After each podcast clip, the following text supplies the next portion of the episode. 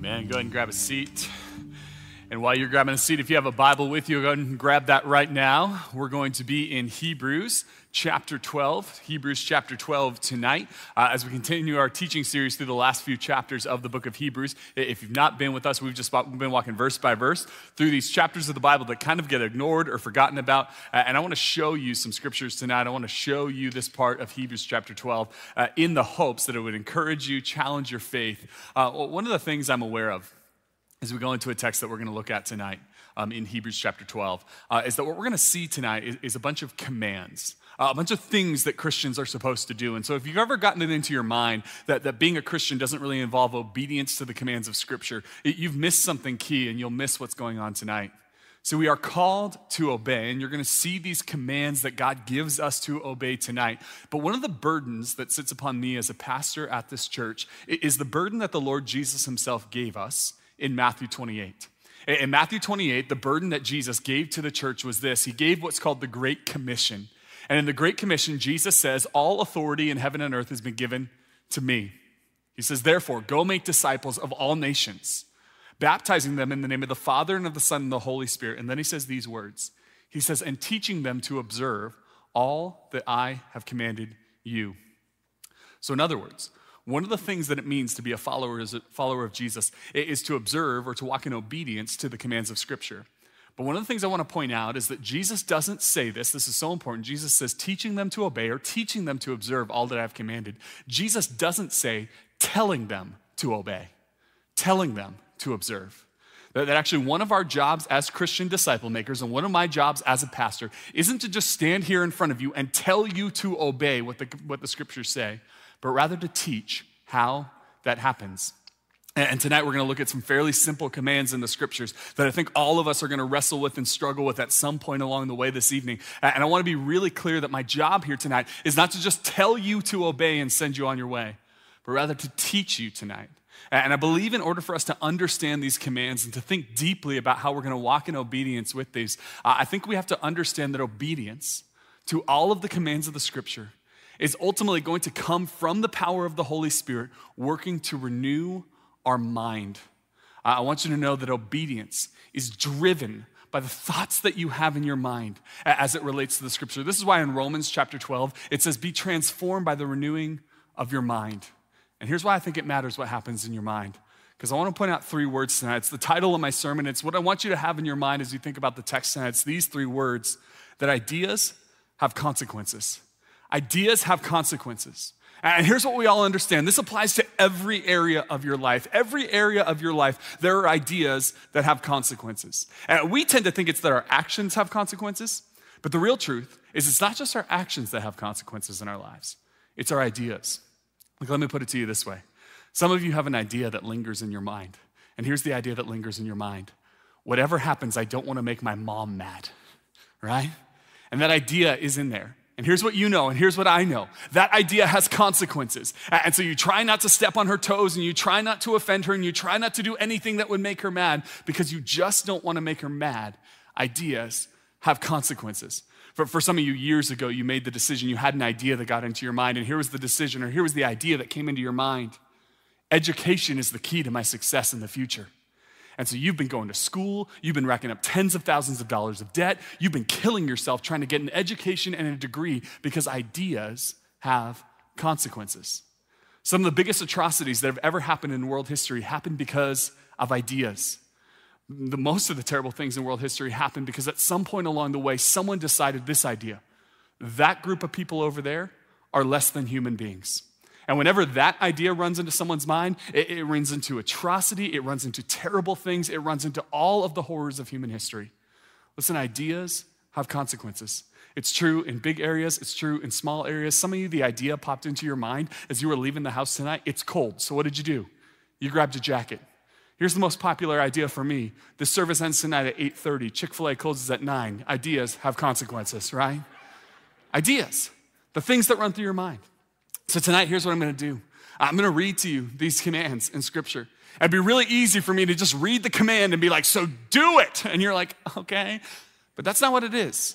What I want to try to do is, I want to show you how much obedience has to do with what goes on in our minds because ideas have consequences. And I want you to see that in the scriptures tonight. Here's where we'll begin Hebrews chapter 12, if you have your Bible with you. Verse 14, it begins this way. The command is this It says, Make every effort to live in peace with everyone. Now, this is an interesting command here. Uh, I notice immediately it says that make every effort to live in peace, not with just some people, not just live in peace with people who agree with you or like you or who you like, but with everyone. But the one I want to try to point out tonight is this interesting kind of juxtaposition of two words here, and that is the word effort and the word peace. Effort and peace aren't two words we usually put next to each other. Because what we usually try to do when it comes to making peace with people is we kind of think peace is the absence of conflict. And so, what we try to do is we try to live in such a way that we're peaceful and there's never really any conflict. And we think peace is just kind of this Zen state of everything being okay. But I need you to know that in the scriptures, when the Bible uses the word peace, it is not merely talking about the absence of conflict, it is talking about the presence of righteousness. And those are two similar but distinct ideas. See, the absence of conflict means that you're never going to do anything that creates conflict because you think that's the road to peace. But the presence of righteousness often comes through conflict. See, I talked tonight about ideas having consequences, and here's an idea that I think lingers in some of your minds, and I believe it is a lie that will keep you from walking in obedience to Hebrews chapter 12, 14. The lie that lives in some of your minds is this that relational conflict should be avoided at all costs.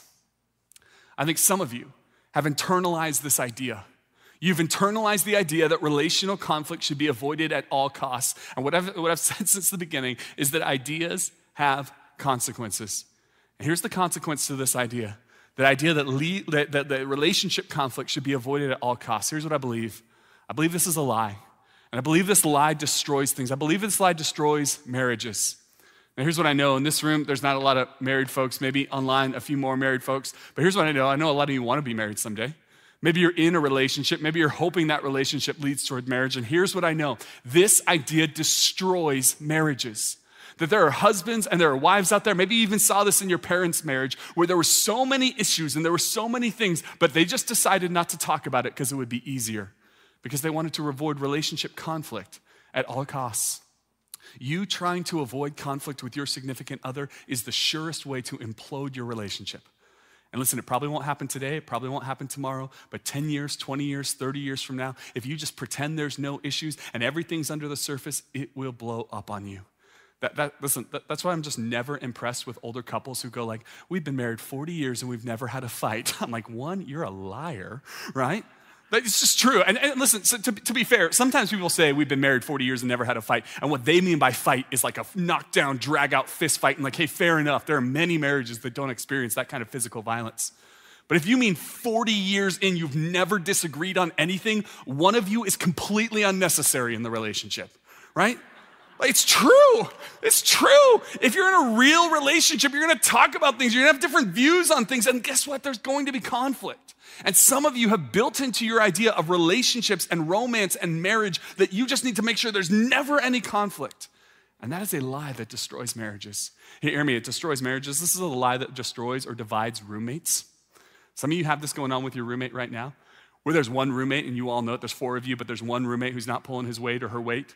She's not doing the dishes. He has people over too late. She's drinking a little bit too much alcohol. And everyone knows it and everyone's talking about it, but they're not saying anything to her. And if you're like, that's not going on in my roommate situation at all, I have bad news for you. You are the one, right? And I think this happens. And here's what happens in your roommate situations.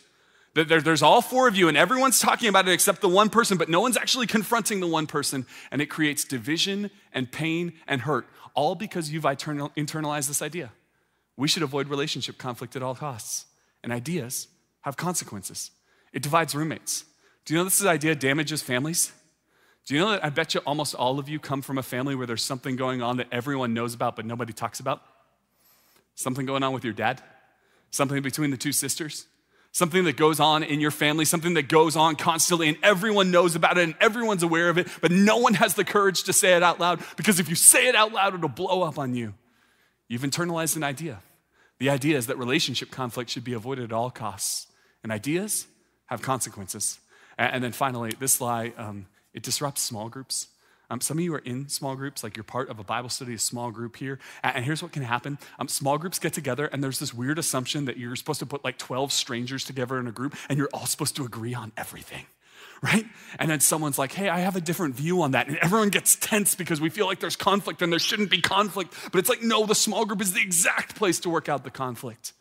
But some of you, even in small group, as a part of this church, have internalized this idea that relationship conflict should be avoided at all costs, and it is destroying your small group. Because what's really healthy, what's really right for your small group, for your roommates, for your marriage, for your family is this. The lie is that relational conflict should be avoided at all costs. The truth is, is that healthy relationships emerge from hard conversations. That's what it is. Healthy relationships emerge from, emerge from hard conversations, from awkward moments, from the moment where you say out loud the thing everyone's thinking. This is where healthy relationships come from from hard conversations, from difficult conversations. Now, now, just hear me tonight. I'm not saying rude conversations. I'm not saying graceless conversations. I'm not saying like healthy relationships come when you just like beat someone up verbally. That's not what I'm suggesting at all. I just want to put into your mind the idea that the healthiest relationships in your life will emerge from the hardest conversations you could possibly have. Healthy relationships emerge from hard conversations. So here's the question I want to ask to everyone who's here tonight and everyone listening on our live stream this evening as well. Here's my question for you Who do you need to have a hard conversation with? Who do you need to have a difficult conversation with? Who do you need to have that hard talk with where you get into it with them and really talk about the things that are going on in your life in your roommates, in your relationship, in your family? That's the question I want you to wrestle with tonight. Notice the author of Hebrews doesn't just say, be peaceful all the all, in all places. He says, make every effort to make peace. Make every effort to live at peace. Peace doesn't come effortlessly. Peace comes through hard conversations. True healthy relationships come from the most difficult of conversations. Here's how it goes on this way in the back half of verse 14. It says this It says, And be holy, for without holiness, no one will see the Lord. So, a couple weeks ago, I was talking about holiness and I was talking about justice. And, and, one of the things, one of the points I was trying to make about holiness is I think holiness needs to become a part of some of your, your, your vocabularies. I think for some of you, you've written off holiness as this weird thing. It's kind of a religious thing. Maybe it's like an old school thing. But holiness is not optional for the follower of Jesus. That if holiness is not your mission, then Jesus is not your master.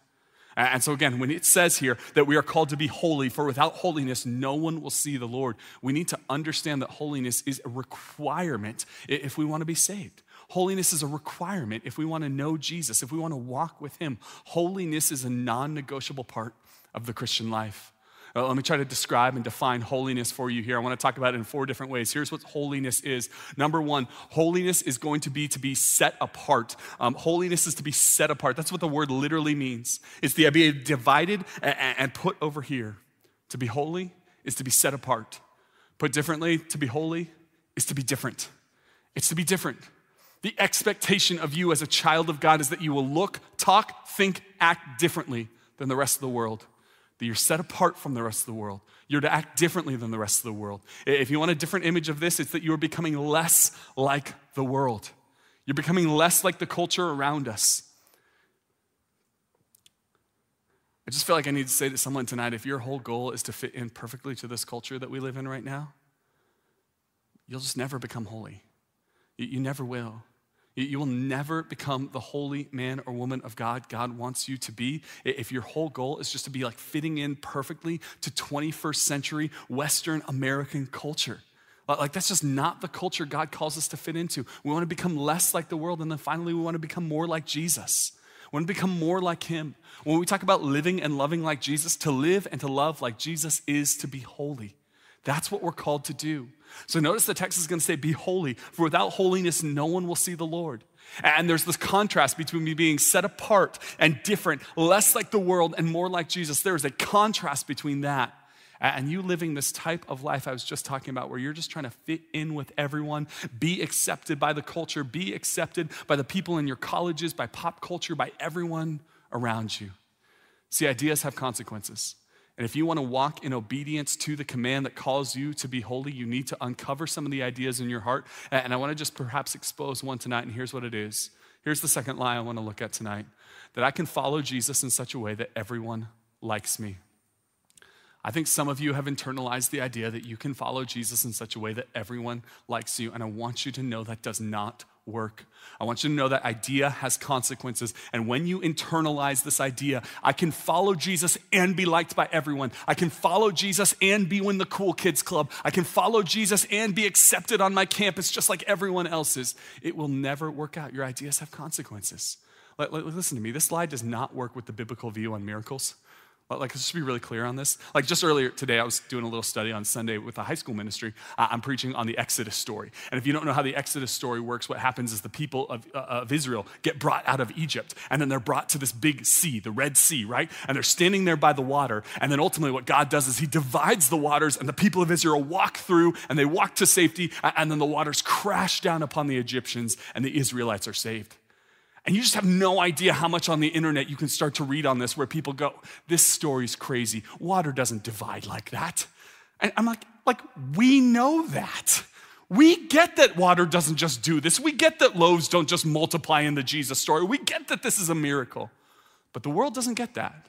And so, if you want to believe what the Bible says about miracles, you can do that. If you want to believe what the world says, that there is no supernatural and there is no miracles, you can do that. But you can't have both. Like the lie doesn't fit with the biblical view on miracles. Listen, the lie doesn't fit with the biblical view on money. If you want to believe what the Bible says about money, you can't also believe what the culture says about money. You can't also believe what the world says about money. If you think you're just going to kind of fit in with all your friends and how they spend money and also do what the Bible says, you've missed it. You can't do both. Like, let me get to this third one. I think this is important. Um, this view does not fit with the Bible's view on morality and justice. And this is where the rubber really hits the road, I think, for a lot of you. I think some of you want to believe in Jesus, you just don't want to disagree with the prevailing culture, how they view morality. Morality of sexuality and of marriage and of family and of people and of human beings. You just don't want to go against the prevailing morality of our culture. And I'm here to tell you you can believe in biblical morality or you can believe in what the 21st century Western United States culture says, but you can't have both. And the same is true with justice. The same exact thing is true with justice. Like you can believe the prevailing view on justice in this world, the prevailing view on social or economic or racial justice, or you can believe what the Bible is going to say about justice, but you can't have both. They don't fit perfectly together. Neither morality nor justice in our culture today fits with what the Bible actually has to say. And so at some point, you've got to recognize that lie. If I'm going to be holy like Jesus is holy, if I'm going to be holy like I'm called to be, I'm going to have to disagree with the culture on morality and justice. And then finally, this lie does not fit with the claims of Jesus. Like Jesus makes claims about himself that just does not fit with the idea that everyone's going to like you. Do you know that Jesus said, I am the way, the truth, the light? No one comes to the Father except through me? Do you know that everyone hates that sentence from Jesus? You can't be liked and believe everything that Jesus said. At some point along the way, you've got to say, I am not going to buy into this lie that I can follow Jesus and everyone's going to like me, everyone's going to approve of me. Because that's the lie. But do you want to know what the truth is? Jesus in John chapter 15 and verse 18 says it this way. Here's what he says If the world hates you, keep in mind that it hated me first.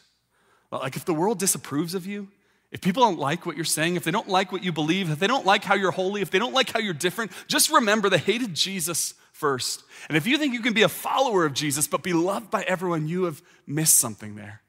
So, so here's the question I want you to wrestle with tonight. And I had fun crafting this one. Uh, I want to ask it this way um, Is there anything you believe that would make a celebrity or a college professor judge you? And here's why I put it this way I think there are some of you that really want to fit in with the culture. You, want to listen to the right music and wear the right clothes and be accepted at the right parties and, be in the right clubs and have everyone like you and approve of you and think highly of you. And here's the truth if you want to do that, you can do that, but you can't do that and be holy. Like celebrity culture is the kind of like a mass culture that everyone believes in and everyone gets along with in society. And some of you want to fit in so bad with society. You don't even think you want to fit in, but you're like trying to do so in kind of like different ways. There's all these ways, and it just doesn't work.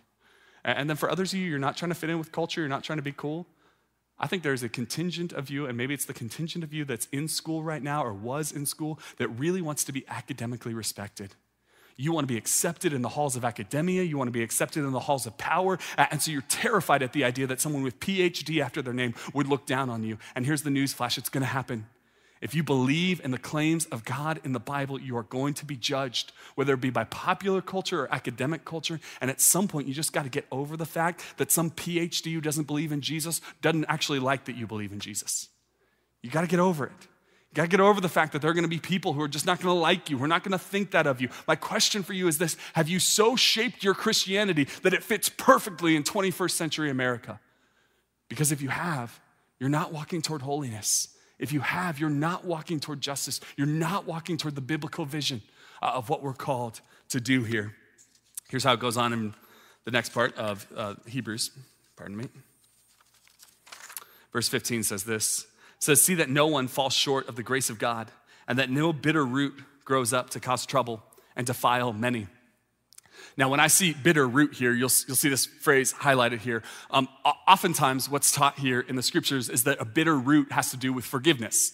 And so the idea is if someone's wounded you or if someone's hurt you, you should forgive them, you should deal with it quickly so bitterness doesn't grow up inside your heart. And here's what I want to say tonight I think that is absolutely the case. If someone's wounded you, if someone's hurt you, if someone's done something wrong to you, you should deal with it so bitterness does not grow up in your heart. I want to say that because I also want to say that I don't believe that's what this is teaching at all. That's not what this is teaching. So see to it that no one falls short of the grace of God and that no bitter root grows up to cause trouble and defile many. This is not talking about forgiveness. This is not talking about bitterness. This is quoting something from the Old Testament. And this is the wonderful thing about the book of Hebrews. The book of Hebrews, maybe more than any other book in the New Testament, is going to quote the Old Testament, is going to quote the Hebrew scriptures to give us a picture uh, of what it expects of us. So you ask the question, where does bitter root, where does this phrase show up in the Old Testament? And I love when you ask questions that are already in my notes. Let's go there. Um, Deuteronomy chapter 29. It'll be up on the screen here. It says this. It says, Make sure there is no man or woman, this is God commanding the people of God, clan or tribe among you, whose heart turns away from the Lord to go worship the gods of those nations. And be sure that no root among you that produces such bitter, make sure there is no root among you that produces such bitter poison. So, this is where this bitter root idea comes from that people are going and they're worshiping other gods. They're going to the other nations, the other gods, the idols, the pagan nations, and they're worshiping. And there's no root. He, he says, Let there be no root that grows up among you that produces such bitter poison. And then it goes on in the next verse to describe what this bitter root and this bitter poison might look like. It says in verse 19, it says, When such a person hears the words of this oath and they evoke a blessing on themselves, thinking, I will be safe even though I persist in going my own way. They will bring disaster on the watered land as well as the dry. So it says, don't let a bitter root grow up. Don't let a bitter root grow up in your life. And here's the question what is the bitter root? And I think the key to what that bitter root is is found in this word thinking. It's found in what you think. The bitter root is not some sort of lack of forgiveness in your life. The bitter root that poisons the well of your life are ideas you have about God that are not accurate ideas about God. Here's what it says thinking, I will be safe even though I persist in going on my own way. And God's saying that type of thinking, where this bitter root comes up and poisons the whole well, that will ultimately destroy your relationship with God. That will cause your life to become poisoned. See, ideas have consequences. And here's the third idea, the third lie I want to talk about tonight. It's this. And here's the lie that thinking carefully about God is only for pastors and theologians. What Deuteronomy 29 is going to talk about is the type of person who thinks about God in an improper way, who thinks about God in a way that actually causes their life to be poisoned, that causes bitterness to grow up inside of their own heart. And I actually think there are some people listening online or in this room right now who have convinced themselves that thinking carefully and deeply about God, studying theology, really thinking deep thoughts about God is for pastors, it's for theologians, it's just not for you. And so you enjoy coming in this room, you like the sermons, you like the worship, you like the fellowship, but thinking deeply about God, that's not for you. And here's what I believe happens some of you have it in your mind that you don't need to think deeply about God because I will. And when you get that thought into your mind, this lie into your mind, that idea has consequences. Here are the consequences. I think that lie robs you of your love for God. I think that lie that you should not have to think deeply about God or carefully about God, it robs you of your love for God. Somewhere along the way, we started to believe that love for God and thinking deeply about God, like knowing God, are somehow like competing ends or goals. As if there's like thinking deeply about God and then like loving God and worshiping Him and feeling deeply about Him. And those two things are like far, far apart. But you realize there's no other place in your life where you think that, right? Uh, like if you have a girlfriend or boyfriend right now, you don't think like the more I get to know them, the more I'll hate them, right? You don't think that. No, no, no, no. You think the opposite. You go like the more I get to know them, the more I love them. You, like when you meet someone initially, you might have like kind of fun with them or might like enjoy your time around them, but you know it's a superficial relationship, right? And you know it's a superficial relationship because you don't even know where they were born, you don't know how they grew up, you don't know their family. But when you've known a girlfriend or a boyfriend or a best friend or a husband or a wife for years, you start to know more about them. And because you know them deeply, you can love them completely. And that's what we're called to. And listen, when you just kind of shirk off the idea that you're supposed to know things about God and know theology and know big Bible words, it impacts your love. It robs you of your ability to love God. Listen, it robs you of your ability to love God. Um, it, it diminishes your ability to enjoy God. And here's why I know this is true. Because in every other area of your life, when you know something deeply, you enjoy it more. Here's why I know this. Um, if you've ever watched a movie with someone who makes movies, isn't that a fascinating experience? Sometimes annoying experience, okay? Right, but but but like it's a fascinating experience because they know it deeply. They understand how it came together. They know the script or they know the shot or they know the editing process. And so they're watching it and you can tell they're enjoying it on a deeper level than you are because they're seeing stuff that you're not seeing. It's the same thing if you've ever listened to music or been to a concert with someone who really knows music. Like maybe you're just kind of like, I like listening to music. That's fine. Everyone likes listening to music. Doesn't make you unique. But when you're with a musician, someone really who knows their stuff, and you're listening to a song, eh, you get to see them enjoy it because they know it deeper. It's the same with food. Like someone who really understands food and flavor and texture and how that all goes together, you see them enjoy a meal. You're like, I'm not enjoying it like that, right? Because when you know something deeply, you get to enjoy it more. And the same is true with our God. Like the more you get to know God, the more you'll enjoy Him. The more you'll love worship, the more you'll love reading the Word. The people who open the Bible and know the Bible deeply love their quiet times. The people who are intimidated to study theology and think deeply about God, they can't really get into it because it's just kind of superficial knowledge. See, it robs you of your love for God, it robs you of your enjoyment for God. And listen, next, it hinders your capacity, your ability to evangelize. Like it's hard to tell people about a God you don't know very well. It's hard to tell people about a God that you just kind of superficially know some things about. It's like the same way when some subject comes up in public conversation that's everyone's talking about, but you don't really know anything about it. You just kind of heard about it on the news. It's hard to have a decent conversation with people about it. I think some people treat God that way, where God's just sort of this person they sort of know some things about, but they don't really know deeply, so it's almost impossible to share your faith. And then finally, this lie weakens your capacity, your ability to fight sin, your defenses against sin. Because hear me, the more you know about God, the less appealing your sin looks.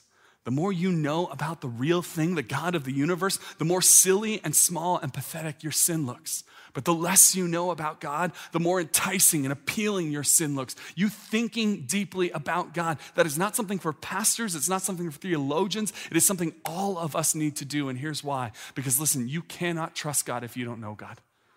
You can't trust God if you don't understand God. And some of you talk about trusting God and you want to trust God with your life and your future and your career and your marriage and your family, but you don't actually know anything about God. And when you start to know things about God, when you know His word and you know His promises and you know what He's accomplished on your behalf, you can start to trust Him with your life. See, to, to trust God, to trust God is always going to start with us knowing God, knowing His promises, knowing His truth, knowing His word. So here's the question I want to ask you tonight. Third question do you realize you're a theologian? Do you realize that you are a theologian? And I know, again, you're like, no, I'm not a theologian professionally. I, I know you're not a theologian professionally. Like, no one in this room is a theologian professionally. But do you realize that every time you think about God, you are doing theology? So the only question isn't, are you a theologian or not? Is, are you any good at it? Are you any good at it? Or, do you just kind of randomly think thoughts about God, but you haven't really put it together? And hear me, this is not a task for like a day or a week or a weekend. This is a task for the entire rest of your life to see God fully for who He is, to think deeply about Him. Because when you buy into the lie that thinking deeply about God is only for pastors, for theologians, for people up on stage, you'll miss out on all the goodness that God wants for your life. Here's the final text, the final command that we're going to look at tonight in verse 16. It says this It says, See to it that no one is sexually immoral or is godless like Esau, who for a single meal sold his inheritance and rights as the oldest son. Afterwards, as you know, when he wanted to inherit a blessing, he was rejected. Even though he sought the blessing with tears, he could not change what had been done. So, one of the things I love about the book of Hebrews is the book of Hebrews is going to cite extensively, like I said, from the Hebrew scriptures, from the Old Testament. And, and my assumption in reading the text I just read here um, is that some of you, when you hear the story of Esau, you know exactly what we're talking about. But, but I think for others of you, I share about Esau and you see this and you have no idea what's being talked about here. And so I want to share for you the story this is quoting from because I think this will help us understand what the actual command is and what the idea is that might have some consequences in our life. But here's how I want to set up the story. It's going to be out of Genesis chapter 25. But before we get there, I want to lay out the characters in this story so you're not confused on this. Let me give you the family tree of Genesis 25 that this is quoting from. Okay, so there's Isaac here, um, who is the dad, okay? Uh, or I'm sorry, Isaac, wow. Um, Isaac is the dad. I got that right. I got very confused for a second. All right, Isaac Isaac is the dad, and Rebecca is his wife. Rebecca is the mom here. And then there's two twins. There's two twins here. There's Esau, and then there's Jacob.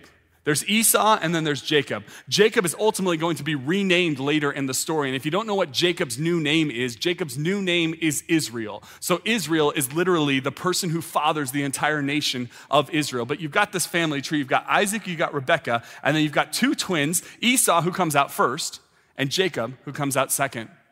Now, that sets up the story for us. We're going to see this tension, this compilation between Jacob and Esau. And I want you to see this here in Genesis chapter 25 and verse 27. It says this The boys grew up, this is Jacob and Esau, and Esau became a skillful hunter, a man of the open country, while Jacob was content to stay at home among the tents. Okay, so, so the boys grew up. And Esau's like the guy who's out in the field. He's out hunting. He's wearing a flannel, like he's got a big beard. He is out in the fields. He is hunting something down, right? And then you've got Jacob. Jacob is content to hang among the tents. He's a homebody. He just wants to kind of hang back. He doesn't want to go out into the fields. And then it says this in verse 28. It says, Isaac, who had gone out, Isaac, who had a taste for wild game, loved Esau, but Rebekah loved Jacob. I love this. Isaac, the dad, is like, You bring me home steaks, I like you better. like, that's how it goes. who had a taste for wild game loved Esau, but Rebekah loved Jacob. Verse 29, it says, Once when Jacob was cooking some stew, I love that this whole story is actually going to involve stew here. Uh, when Jacob was cooking some stew, Esau came in from the open country, famished. He said to Jacob, Quick, let me have some of that red stew. I'm famished. That is why he was called Edom. So Jacob is cooking some stew at home. Esau, his older brother, by like a minute, comes into the tent and is like, I see you're making some food there and I want some. That's how the story begins. And then Jacob does this, and this is kind of like a, a dirty move by Jacob, but, but, but here's how the Bible goes. This is actually one of the things I love about the Bible. Number one um, is that it's honest about the heroes of the Bible. Jacob's a hero of the Bible, but he's about to do kind of a dirtbag thing here. The second is it shows how dysfunctional families are. So if you ever think your family is the only dysfunctional one, just go read the Bible. All right, all right, verse 31. Jacob replied, First, sell me your birthright. Okay, okay. So it, we don't do the birthright thing here in America. So let me just kind of um, open this up for you. In our culture, generally speaking, unless your family has just gone way off the rails, the general thing you do is if the, if the dad and mom have two kids, the idea in the will is like when you die, it goes 50 50, right? If you have three, it's like a third, a third, a third. You get it all the way down. Not so in this culture. Not so in almost every culture that's ever existed before our moment right now, which should give us some pause and humility. Here's what happened in those cultures the oldest son got the biggest portion, and then the younger got a little less, and the further you went down, the less and less and less you got. So when it says the birthright here, what it's talking about is an ancient idea called primogeniture. And the idea here is that the oldest child, the oldest son, would receive the most. The oldest son would receive the best of the inheritance. So there's a million dollars being passed down, older son gets 800,000 of it. Younger son gets 200,000 of it. Tough luck, younger son. You were born second. And Jacob's going, I was just born like a minute after you. And he goes, Tough luck. You're the younger son. I'm the older brother. And so, what does Jacob want in exchange for a bowl of stew? Your birthright. Give me your birthright. And in this moment, Esau is hungry. Esau is starving. Jacob sees his opportunity. And what does he do? He asks for the birthright. Verse 32, here's how it goes on. Esau says this Look, I'm about to die, which is so dramatic, right? You ever did, I'm so hungry, I could die right now. I could die. I'm about to die. What good is a birthright to me? Like, he's not thinking clearly at all, right? Like, what good is a birthright to me? But Jacob said, Swear to me first. They're like three years old, okay? Like, swear. Pinky swear, right? Like, swear to me first.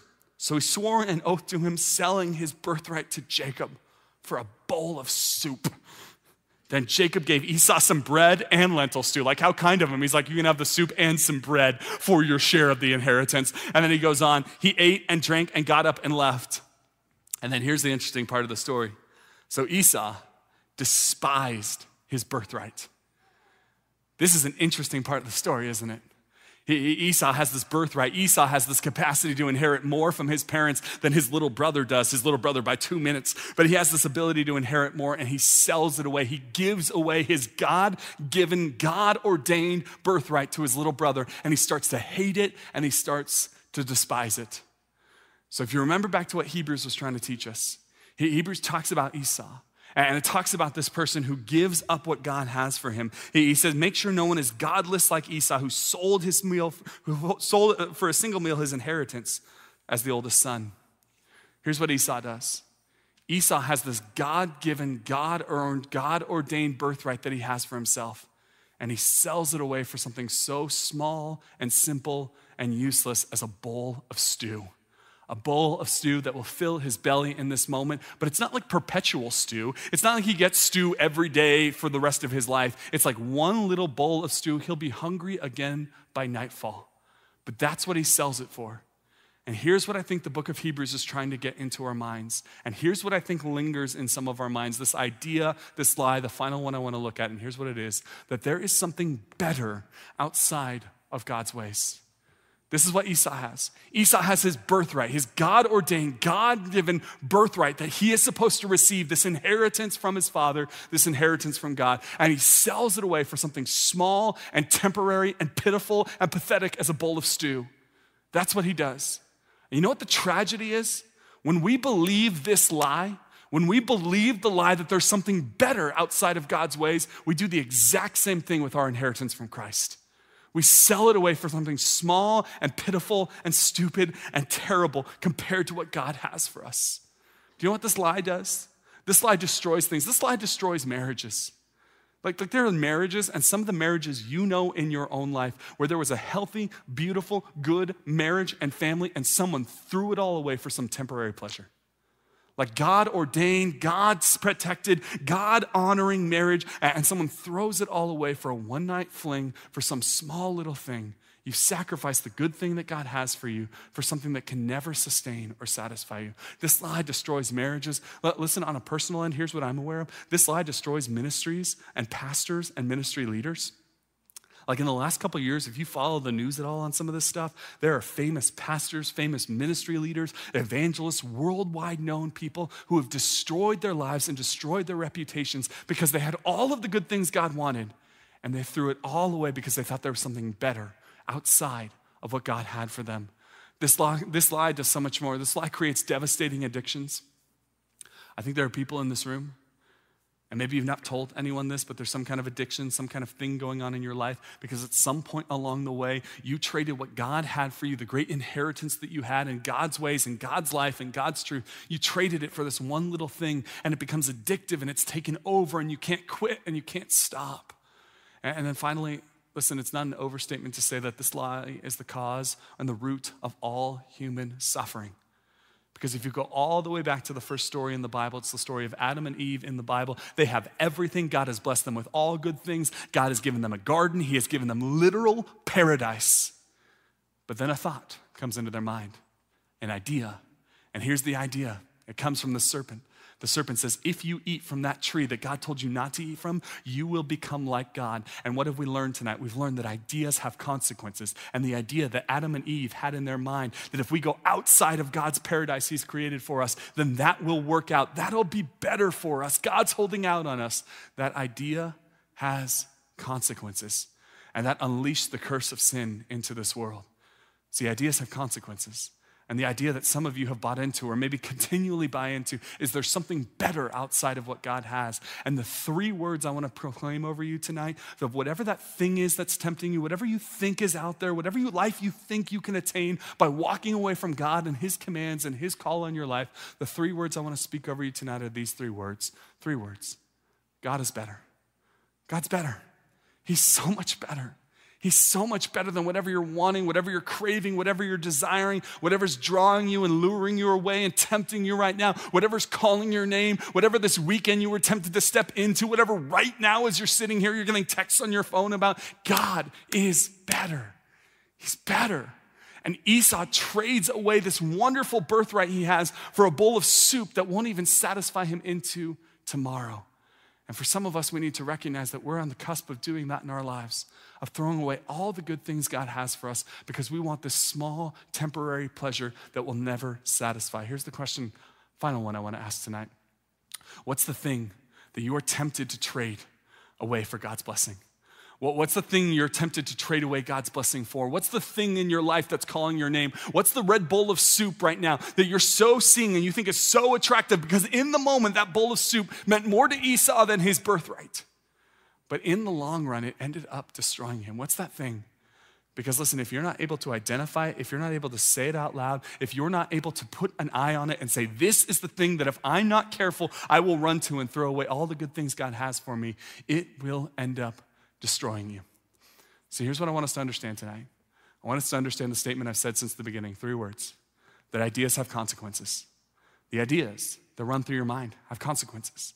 And your capacity, your ability to follow the commands of God in Scripture isn't up to your willpower, it's up to what's going on in your mind. That's why in Romans chapter 12 it says that you are transformed by the renewing of your mind. And I want to invite all of us tonight as we close in worship, our worship team will come back up to just kind of bring before the Lord whatever lies, whatever things are going on inside of our heart, because we always are going to combat the lies of the enemy with the truth of the Word of God. We're always going to combat the lies of the world with the truth of what God actually has to say. Because ideas have consequences in your life, in my life, and in this world.